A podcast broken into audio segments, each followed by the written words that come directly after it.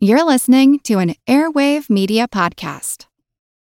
Today's show is brought to you by our Patreon supporters, including our Commodore class.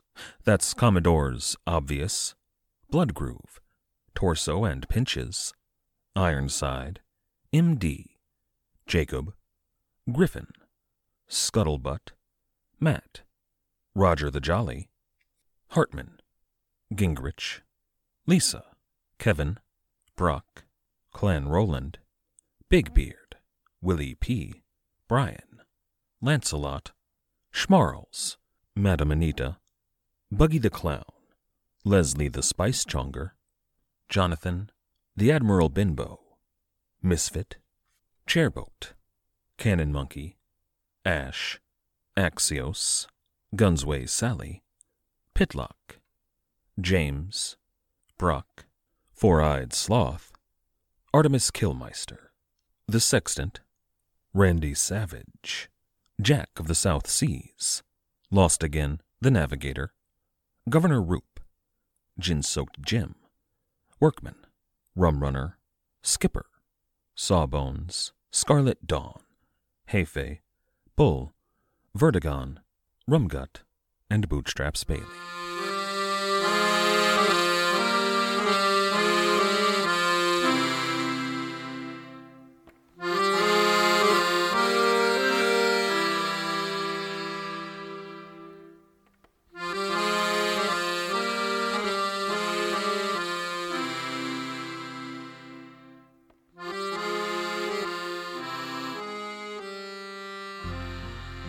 Hello.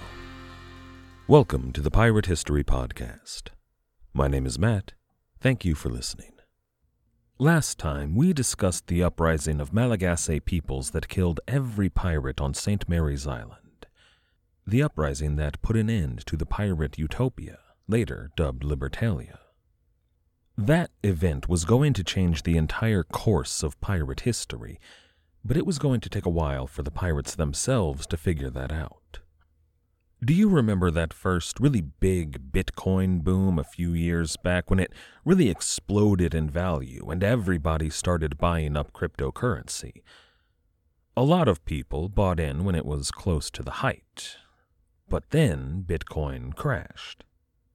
Or maybe think back to school, when everyone was getting into some really dumb fad. For me, I'm thinking about bleached tips or, you know, JNCO jeans, something like that.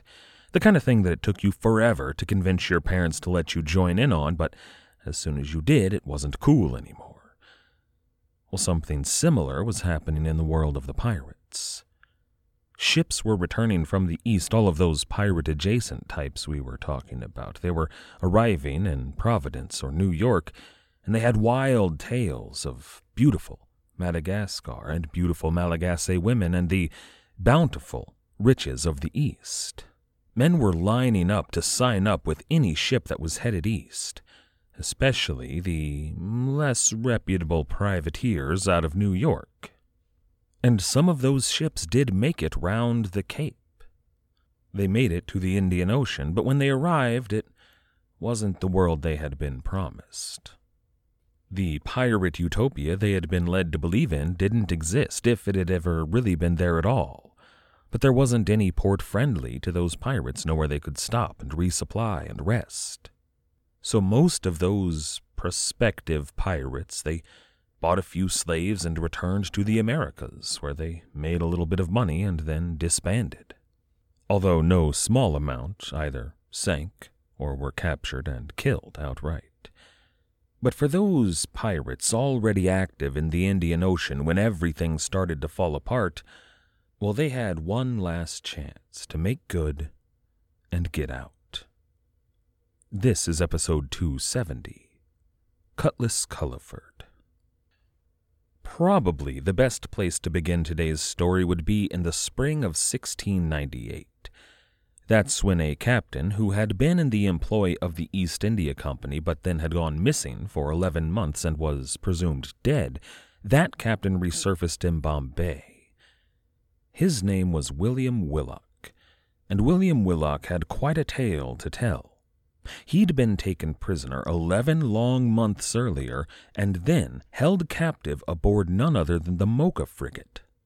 He'd served, or been forced to serve, a band of murderous pirates.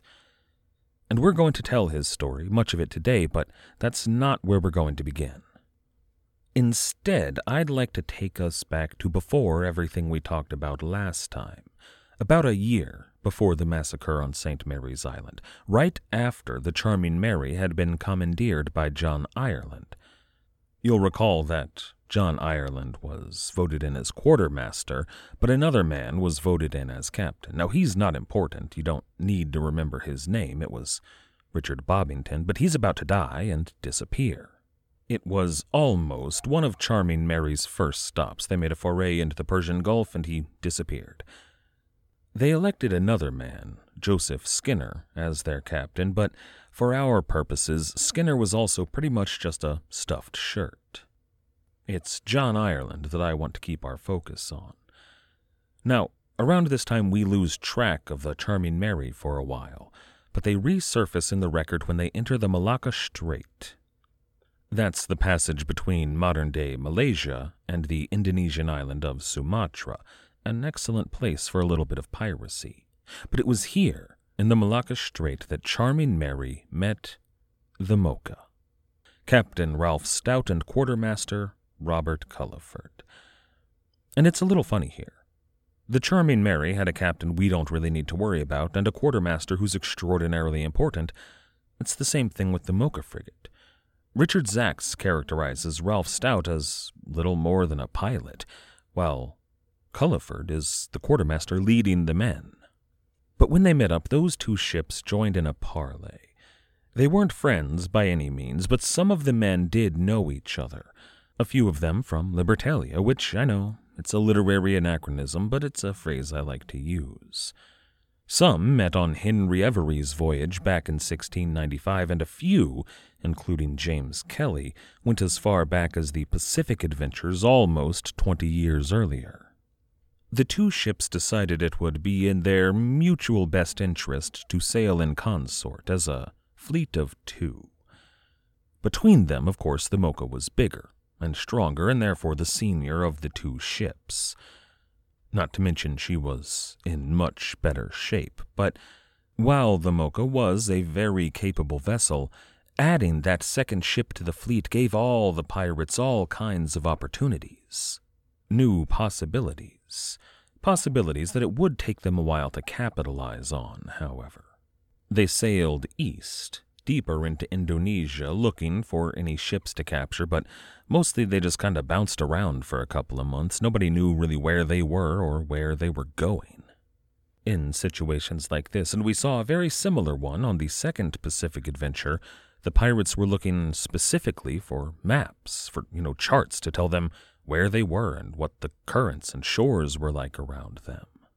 But then, on the 14th of January, 1697, the little fleet spotted a small set of sails on the horizon, and the pirates hatched a plan. In this plan, the Mocha would hoist an English standard, while the Charming Mary would fly a Muslim flag, now, this was either an amazing coincidence or some pretty spectacular planning. See, the closest port was a Dutch port, and that very morning, two ships that bore a striking resemblance to that pattern a large ship flying an East India Company flag and a smaller flying a Mughal flag they'd just departed.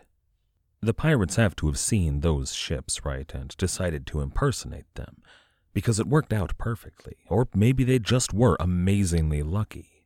See, that set of sails that they had spied on the horizon belonged to a coastal skimmer called the Satisfaction, a ship belonging to the company under a Captain William Willock. Willock examined the two ships that were coming up on him and saw a familiar pair of flags. When he lowered his spyglass, he wasn't worried at all they were friendlies, after all, ships he'd been in the harbor with. So, Captain Willock put in for the night. He anchored just off the coast of a nearby island, and all through the night those two sets of sails got closer and closer and closer, But of course, there was nothing to worry about here. He knew these ships, he knew their captains, he'd probably been drinking with them. But when the sun rose, he realized that those two ships had parted. They were now moving in on both sides of the Satisfaction, pinning her in a crossfire. Captain Willock now realized that these were not, in fact, the friendly ships he believed them to have been.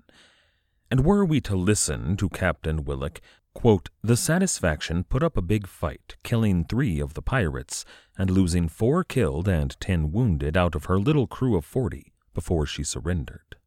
Her mainmast was shot down and her hull badly pierced before she gave in. And that actually might be true. He was, after all, the captain of an East India Company ship, and it was their duty to put up a fight, but he was also in an unwinnable situation. I find it more likely that he was just lying here. Richard Zacks says, quote, They captured the Satisfaction without firing a shot. And this is where the account given by Captain William Willock of his time aboard the Mocha frigate begins, when he was captured by the pirates. Now, this account is one of the best we have of a real experience on board a pirate ship. And we could spend whole episodes on the subject of what that life was really like, and eventually we will utilize Willock's memoir. But for now, I don't want to waste too much time talking about the day to day. I'd like to keep the narrative moving. Willock tells us that the pirates plundered his ship of all of her cargo, mostly just some sugar, and then the pirates took the foodstuffs and the anchor and the sails. Now, this wasn't a rich prize, it was a small coastal skimmer, but when I said that the pirates were looking for maps, they found none. But they did find Captain William Willock. Robert Culliford took him on board the Mocha frigate to serve as her navigator. Now, what they did with the rest of the crew, I don't know. They were probably set free. They had a couple of excellent opportunities to do so in the following couple of weeks. And, you know, if they'd been killed, I imagine Captain Willock probably would have mentioned that in his account. Then the carpenter on board the Mocha cut a hole in the hull of the Satisfaction and let her sink.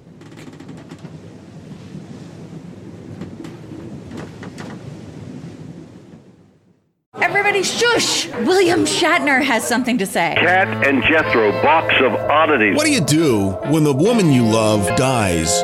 Well, of course, you dig her up and you live with her. Aww. The show examines weird things. There are plenty of old photographs from this time period of children out in the streets playing in and among the dead horse carcasses. Oh, I miss those days. Things used to be so much simpler. Kat and Jethro. Then there's the urine wheel, which sounds like a really bad game show. Thing done weird things.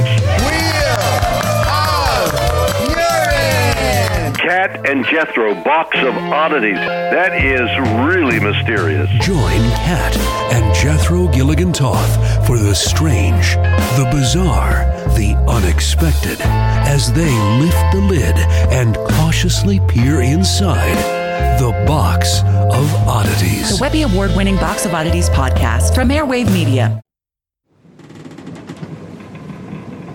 Now that the fleet was one navigator richer, they went to a nearby smuggler's den where they sold their sugar and bought some water and wine and goats.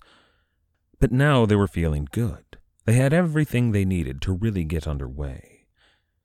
The two ships sailed across the Bay of Bengal toward the southern Cape of India. On the 6th of February, 1697, the Mocha and the Charming Mary put in at a small little alcove on the coast of mainland India where they were going to rest for the night.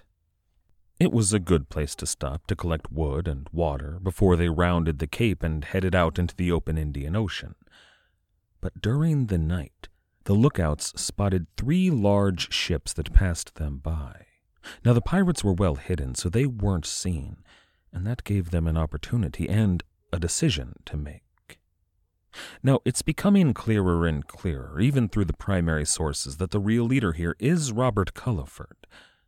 For all of the captains they had, for John Ireland on the Mary and James Kelly on the Mocha, all of the notable pirates who are about to become famous, it was Robert Culliford who was really in charge. You know, as in charge as any pirate ever was.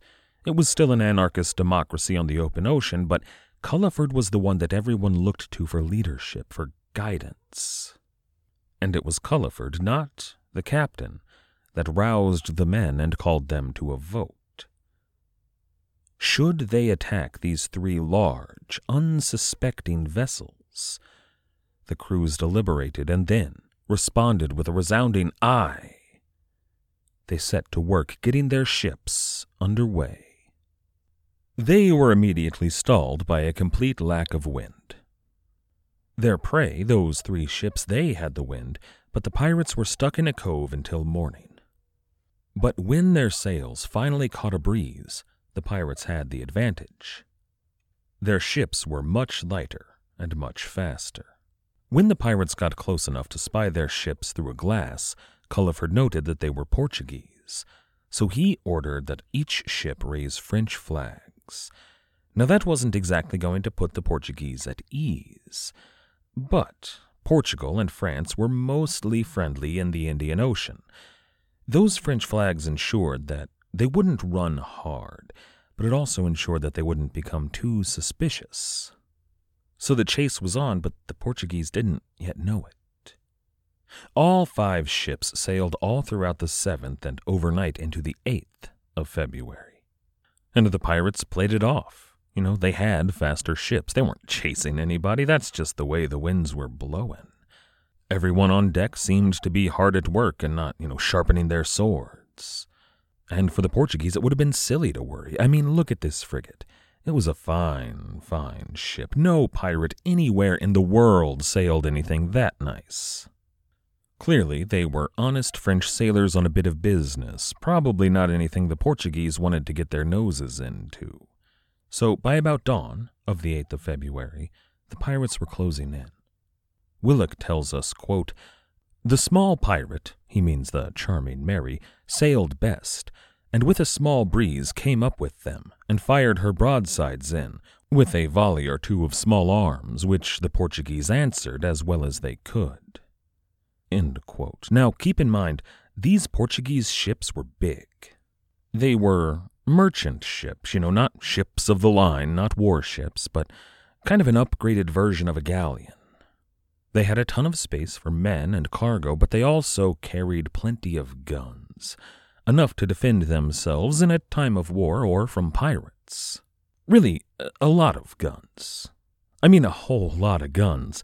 Like a ridiculous amount of guns on board this Portuguese ship. Now, in the past, I've had some pushback on how I've characterized the Iberian kingdoms as empires in decline, and some of that is absolutely fair especially what I've said about Portugal in the past. Spain was in serious trouble. All of the really famous pirates we're going to be getting to before too long, you know, Blackbeard, Mary Read, they're all introduced because of a war, because Spain was in serious trouble. And Portugal was also in some decline. Now, they would do a better job pulling out of it in the decades to come, but here at the turn of the century, in the immediate aftermath of a lengthy and expensive war, they were in particularly poor shape. And that's why they had a ship so chock full, and I mean full, of guns. See, they weren't great guns. We're not talking about shiny, polished, top of the line brass here. These were old guns, patched. Even a lot of them had those really heavy iron guns that England manufactured when they were in dire straits. None of them were reliable. Whenever you fired off a broadside, the gunners would light the fuses and then get back as far as possible and pray that the gun didn't explode on them. And if God really liked you, that gun might actually shoot.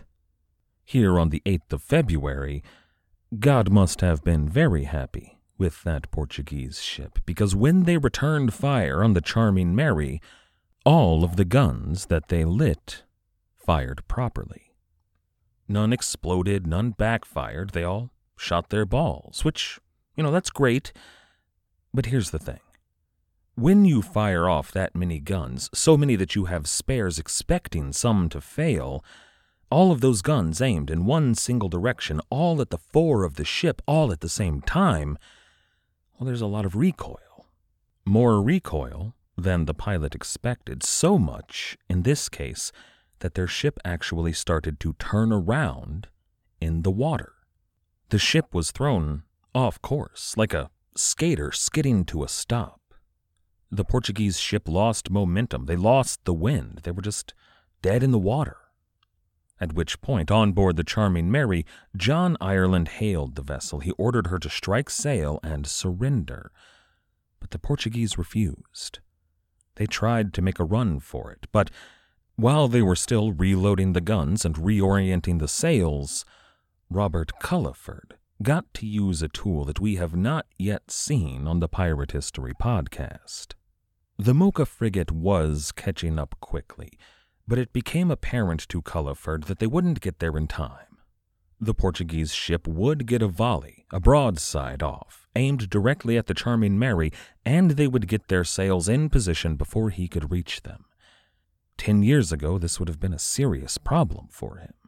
But now, the pirates on board the Mocha fired off an expertly timed shot of their forechase guns.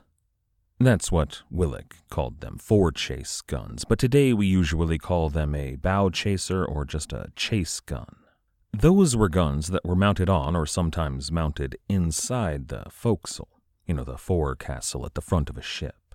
Now, occasionally, these kind of guns were just improvised. The sailors would just roll their guns over and fire them at ships that they were chasing, but during the Nine Years' War, chase guns became a fixture, especially on board English shipping. Especially, especially on English frigates. Ships that were fast enough to catch up to an enemy vessel, and then their chase cannons, especially if they were loaded with chain shot, could rip through the enemy's rigging with ease. And that's what they did here. The mainmast was torn in half, and the Portuguese ship, realizing she was beaten, surrendered. The Mocha men boarded the ship, but the Charming Mary, the faster of the two, gave chase to those other two Portuguese vessels. But it was fruitless. They were already long gone. However, the one ship they did have was a very rich prize. They weren't as rich as a Spanish treasure ship, but they were pretty close. You know, we haven't talked much about the Portuguese presence in Asia, in the Indian Ocean, at this point in time, but you may have noticed that there are a bunch of Portuguese ships roaming around out there. Despite giving up Bombay to England, Portugal still had a sizable presence in India. I think larger than England's at this point, to facilitate their trade around the Cape of Good Hope and into the Spice Islands. But beyond that, since Portugal had a favorable relationship with England and had for some time, and since England had a favorable relationship with the Netherlands, they formed kind of a trifecta of, you might consider them frenemies, who sliced up Asia like a pie. At this point in their history, Portugal still had preferential trade with the Dutch in Indonesia. And this is the big one they had outposts for trade in China and Japan. Eventually, of course, the Dutch would supplant them there, but that's way past the scope of our show. All of which is to say, though, that this Portuguese ship carried all of the riches of China, opium especially, as well as the riches of more southeastern Asia. Sugar, spices, you know, that's the kind of stuff every ship carried, but more than anything else, it carried a huge amount of silk. You know, there have been pirates we've talked about recently who have made their bones by a ship full of cotton. You know, calico was a rich prize, but imagine a ship, a huge ship, full of silk, a much, much more valuable textile. That alone would make an amazingly rich prize. But beyond that, on board this Portuguese vessel, they found 100 pounds of gold. And I'm not saying 100 pounds sterling in gold, I mean 100 pounds by weight, imperial weight measures, in gold. Now, right now, as I'm recording this, the global economy is in a bit of turmoil. But as of July 18, 2022, a pound of gold is worth $20,488. Almost exactly the same in the euro, which are at a pretty close parity right now, and in pounds sterling it's about 17,000. But when you've got 100 pounds of gold, that's 2,048,800 American dollars. And since there were just about a hundred men, divided between these two crews, each man got a pound of gold, so about $20,000 each.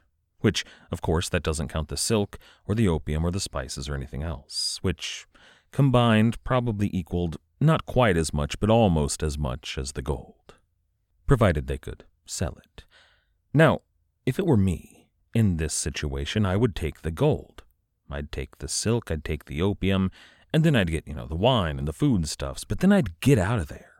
It might be smart to leave a couple of pounds of gold to the captain and the other officers who could claim that we took all of it to facilitate their inability to chase us, but I'd be gone. Gone from the Indian Ocean, I mean. With all the foodstuffs that that ship carried, I'd be on my way to, I don't know, Nassau, probably. But that's not what Robert Culliford Cutlass, Culliford, that's not what he did. And sure, we should remember he was not a man with absolute authority in this situation. Regardless, though, the pirates decided to stick around. They wanted to see if they could squeeze a bit more gold out of the Portuguese. If they're just carrying 100 pounds of gold out in the open like that, surely they've got some hidden compartment somewhere with a bit more. Their method for squeezing this hidden gold out of the Portuguese was torture. The first act of torture they committed, or at least the first that everyone talks about, is a bit obscure in the history. See, in a couple of years, when Captain Willock, the captive of the pirates, when he told his story, it was physically written down by a single man who was writing with, you know, an old fashioned quill pen very, very quickly, writing about as fast as Captain Willock could talk. And his handwriting wasn't always perfect. Some of the words are a little bit difficult to discern. So keep that in mind. The pirates on board this Portuguese vessel, they found a Catholic priest on board and decided to string him up by his hands. And then, as the story goes, this is where Robert Culliford earned his nickname, Cutlass Culliford. With that priest strung up before him, Culliford pulled out his sword and sliced a piece of the priest off. But here's the thing I don't know what piece of that priest he actually cut off. Most commonly, you'll see it recorded that Cutlass Culliford cut off the priest's beard, which is actually kind of cool, right? Imagine you're strung up on board a ship, terrified for your life. You've got this horrific, murderous pirate staring you dead in the eyes, and then he draws his sword. He's not blinking as he pulls his arm back. And then he swings right for your throat, at which point your beard just falls to the deck. That's a scene in a movie right there. But it might not have actually been the priest's beard that got cut off. In Pirates of the Eastern Seas, Charles Grey reads that word to mean part of his head rather than part of his beard. And I'm not really sure what that means. You know, did he cut off an ear, a nose, or maybe he scalped the priest? Whatever the case, it's worse than a bit of a trim of the whiskers. Still, though, there is an even worse possibility than that. In the English sailor speak of the late 17th century, sailors called rope, you know, all of the rope used in maintaining a sailing vessel, they called it yard. You've heard of a yard arm, that beam that holds the rope to the mast? That's what that means. It's the arm for the rope. Yard is rope, rope is yard. But also, in the sailor speak of the time, they used the word yard, which meant rope, to refer to a penis.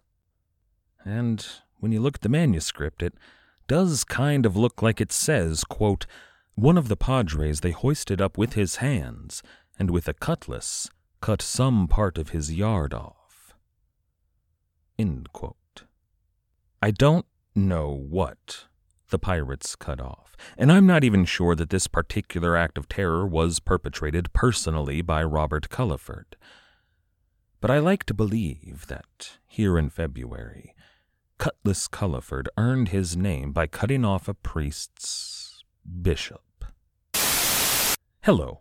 I've been informed after the fact that that bit of terminology might be a bit too esoteric for some of you to get, that the terminology might not be as widespread as I had understood. When I use the term bishop, well, I'd like you to look at a chess set, and then pick up the piece called the bishop and take a look at it, and think about what that looks like. That's what Cutlass Culliford, in my imagination, cut off. And now, back to your regularly scheduled programming. This was only the beginning, though. For the following four days, these pirates cut and burned and branded all of the priests and the officers on board.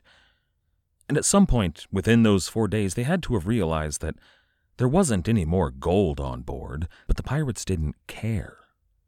They had barrels and barrels of wine, they had pork to roast on board, and they had men to torture, the exact kind of men that they hated. Priests and officers, that lot, exactly who English pirates most wanted to hurt. Except, you know, maybe the French. So these pirates ate and drank and maimed and mutilated for four days. They played this game where they dunked men in the water and then just kinda saw how long it took 'em to die. The game was a betting game. They had to guess how long it would take someone to drown, and they used kind of Price is Right rules. Everyone around would bet, and whoever got closest with their guess without going over, that guy would win the pot.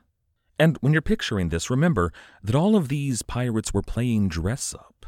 Every pirate on board had ransacked some officer's sea chest, so they were all wearing a, you know, a big plumed hat or a pair of fine leather pumps, maybe knee high boots. Some of them had fine coats or a silk shirt or jewelry or whatever else they found on board. Each of them was carrying around a big mug of wine and torturing people. It was a wild pirate party. Now, these two ships hung around in the region just off the southwest coast of India for a few more weeks.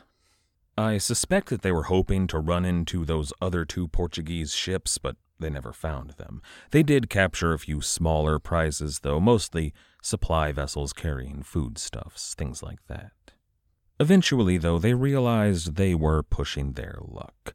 A fleet was very likely being sent out from Bombay or wherever any of the three powers would have wanted them dead as fast as possible. So, their fleet, all of their shares dealt out to each man, they split up. The Mocha headed out to the Maldives, southwest of India, deep in the Indian Ocean. But the charming Mary sailed for St. Mary's Island. That was when they met up with the John and Rebecca at Adam Baldridge's outpost. That's when everything that we talked about last time happened. You know, the uprising of the Malagasy, the massacre at the brothel, and a tidal wave of blood, which comes after what we talked about today. But I told these stories backwards, and maybe I should have told them in chronological order, but I wanted to wait until today to talk about Cutlass Culliford, to give you a better picture of who he really was as a pirate. Because next time, his story is going to crash head first into that of Captain William Kidd. I'd like to thank everybody for listening. I'd like to thank everybody who has helped to support the show, all of our patrons on Patreon, everybody who has left us ratings and reviews, and everybody who has recommended this show. Without all of you, this wouldn't be possible. Thank you. The Pirate History Podcast is a member of the Airwave Media Podcast Network. If you'd like to check out some of their other fine shows, like the Explorers Podcast, you can do so at airwavemedia.com. Our theme music was, as always, The Old Captain by the fantastic band Brillig. If you haven't checked them out yet, you absolutely should do so. You can find them at brillig.com.au. That's B R I L L I G.com.au. After you're done over there, you can check out our website at piratehistorypodcast.com. As always, and most importantly, thank you for listening.